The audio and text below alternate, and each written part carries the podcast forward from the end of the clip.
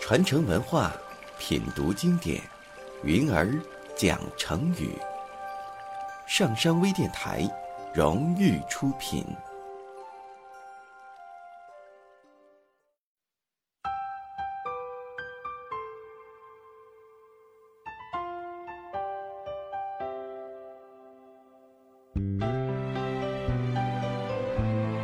春秋时期，吴国的大将军伍子胥带领吴国的士兵要去攻打郑国。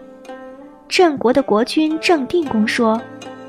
谁能够让伍子胥把士兵带回去，我一定重重的赏他。可惜没有一个人想到好办法。到了第四天早上，有个年轻的打鱼郎跑来找郑定公说：“我有办法让伍子胥不来攻打我国。”郑定公一听，马上问打鱼郎：“你需要多少士兵和车子呢？”打鱼郎摇摇头说：“我不用士兵和战车，也不用带粮草，我只要用我这只船桨就够了。”是什么样的船桨这么厉害呀？打鱼郎把船桨夹在胳肢窝底下，便跑到吴国的军营里去找伍子胥了。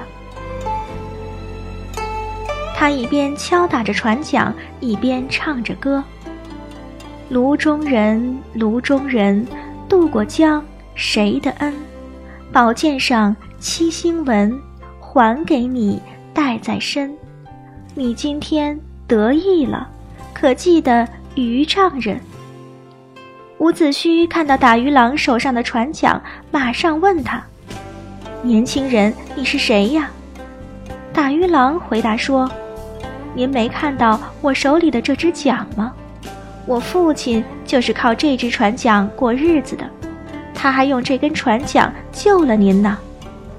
伍子胥一听，马上说：“哦，我想起来了，以前我逃难的时候，有一个打鱼的先生救过我的命，我一直想报答他呢。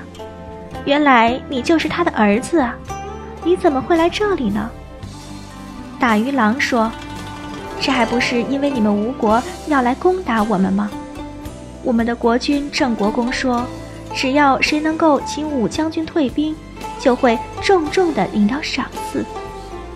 希望武将军看在我死去的父亲份上，不要来攻打郑国了，也让我回去得到一些奖赏吧。伍子胥带着感激的口气说：“因为你的父亲救过我。”我才能够活到今天，我怎么能忘记他的恩惠呢？我一定会帮你这个忙的。说完，伍子胥便下令退了兵。就这样，伍子胥为了报答打鱼郎的父亲当年的救命之恩，不但没有攻打郑国，还让打鱼郎得到了一笔赏赐。这个故事讲的就是知恩图报的来历。成语“知恩图报”用来形容对于别人给予自己施予的恩惠表示感激，并想方设法的报答。好的，今天的成语故事就讲到这里，我是云儿，下期见。